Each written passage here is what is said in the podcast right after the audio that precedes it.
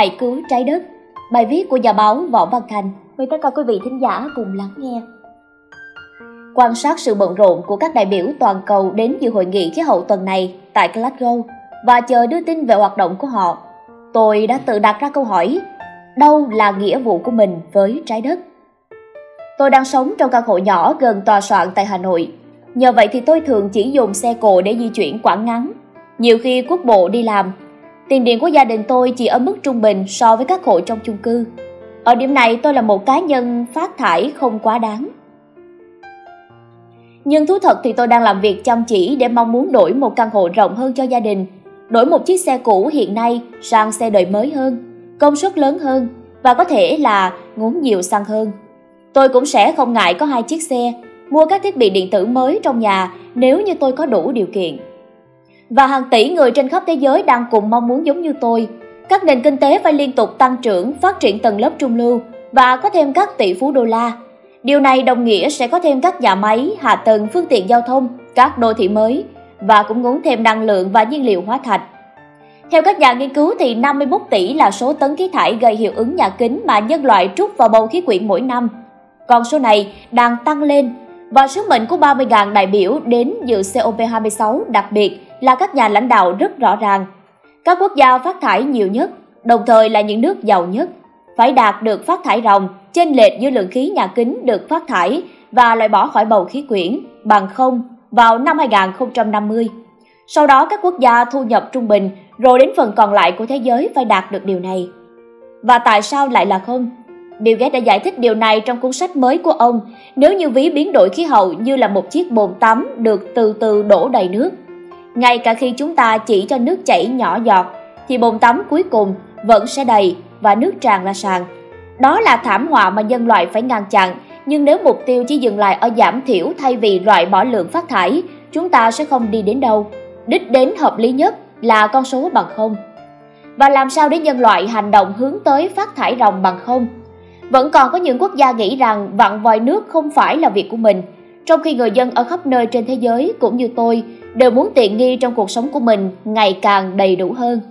Mọi người ai cũng đều muốn bật điều hòa vào mùa hè, ai cũng đều muốn bật máy nước nóng vào mùa đông và không phải ai cũng quan tâm nguồn năng lượng mình dùng đến từ điện gió, điện mặt trời hay là từ than.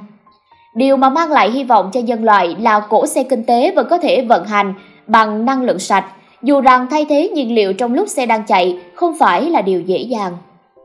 Nhìn trên toàn cầu thì các quốc gia đã phát thải nhiều trong quá khứ để đạt được thịnh vượng ngày nay cần thực hiện đầy đủ các cam kết đã có, đồng thời đề ra mục tiêu tham vọng hơn cho giai đoạn sau năm 2025. Tài chính khí hậu, chuyển giao công nghệ và nâng cao năng lực đóng vai trò rất quan trọng để thực hiện thành công thỏa thuận Paris, thỏa thuận đạt được cách đây 6 năm với hơn 190 quốc gia cam kết hạn chế lượng phát thải của mình. Và Việt Nam là một trong những nước chịu tác động nặng nề nhất do biến đổi khí hậu, nhất là đồng bằng sông Cửu Long. Thủ tướng Phạm Minh Chính phát biểu tại hội nghị rằng, phục hồi tự nhiên sẽ trở thành ưu tiên cao nhất trong mọi quyết sách phát triển, là tiêu chuẩn đạo đức cao nhất của mọi cấp, mọi ngành, mọi doanh nghiệp và mọi người dân. Chính phủ của ông Boris Johnson, nước chủ nhà của COP26 vừa đặt mục tiêu huy động đủ 100 tỷ đô mỗi năm để tài trợ cho các hoạt động ứng phó biến đổi khí hậu tại các nước đang phát triển và hy vọng rằng Việt Nam ngay sau hội nghị sẽ có các hành động mạnh mẽ để tận dụng được nguồn tài trợ này. Bước dưới cơn mưa lạnh giá ở Glasgow và tôi cũng tự hỏi cam kết của mình là gì. Như nhiều người với khả năng giới hạn của mình, tôi sẽ không trực tiếp thay đổi ngay được điều gì về công nghệ, về chính sách hay tái cấu trúc thị trường ở tầm vĩ mô để đưa nhân loại bước tiếp trên con đường loại bỏ khí nhà kính vào năm 2050 nhưng tôi có thể đứng vào hàng ngũ những người ủng hộ chống biến đổi khí hậu và bảo vệ môi trường ở khắp nơi trên thế giới. Đội ngũ đang ngày càng đông đảo này sẽ không công bằng và không thể bắt buộc người nghèo dừng sử dụng xăng cho chiếc xe máy cũ giúp họ mưu sinh mỗi ngày. Và nghĩa vụ của mỗi người chúng ta với môi trường, nhất là những người đang ở nhóm thu nhập thấp, không phải thôi nỗ lực cải thiện cuộc sống của mình mà là sống có lựa chọn. Không lấy thêm một túi ni lông khi mua hàng, từ chối một ống hút nhựa vặn vòi nước nhỏ lại, giảm điều hòa hay không bật điện bừa bãi, không lãng phí thức ăn. Hãy lựa chọn làm khác đi thay vì thói quen cũ của mỗi người sẽ tác động đến môi trường và cả đến quyết sách của nhà nước, giúp chuyển cuộc sống từ nâu sang vùng xanh. Khi đó ta mới thực sự góp một tay vào vặn cái vòi nước bồn tắm để cứu trái đất này. Tôi chưa đổi chiếc ô tô chạy xăng của mình sang chạy xe điện vì chưa đủ tiền, nói thật là như vậy. Nhưng tôi sẽ ưu tiên việc này khi tôi có thể. Những quyết định khác trong cuộc sống của tôi cũng sẽ được cân nhắc với suy nghĩ về môi sinh.